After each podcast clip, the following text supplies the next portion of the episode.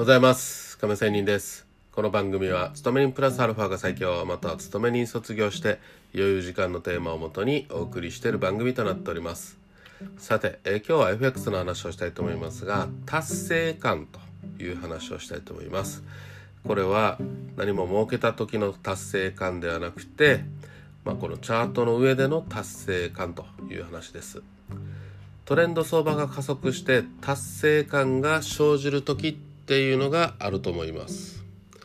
まあ私がね過去のチャートで、まあ、覚えているもので例え話をしたいと思いますが、まあ、例えばドル円1989年の5月の132.54付近からまあ翌月の6月は150.33付近までの約18円80銭の急騰相場でした。はい、まあこの年の頃は日本の機関投資家が政府がかなりアクティブに動いておって大量の外籍購入に走ってそれに伴って大量のドル買い円売りが起こっております。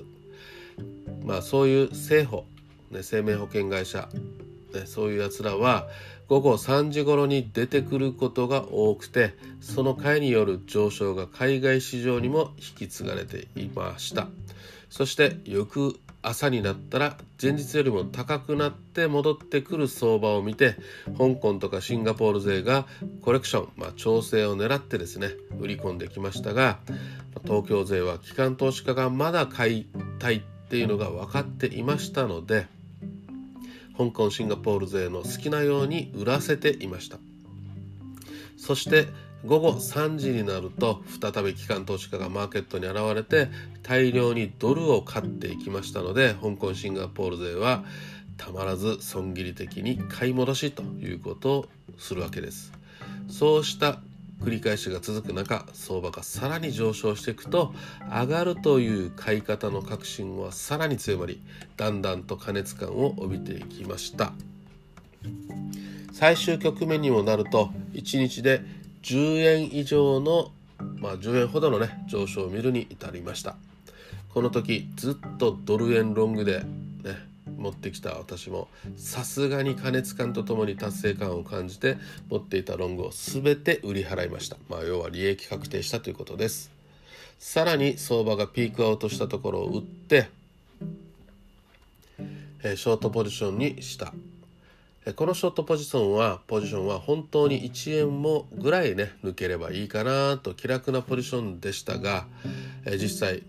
ね1円下がったところで利食いもできました。そこからの急落はさらに、びっくりでした。もっと下がったんですよ。150.33付近の高値をつけた後大手の証券会社が大きく売ったこともあってマーケットは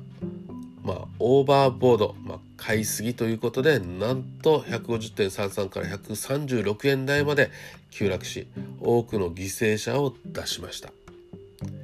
つまり相場に未来英語上がるということもなければ未来英語下がるということはありません。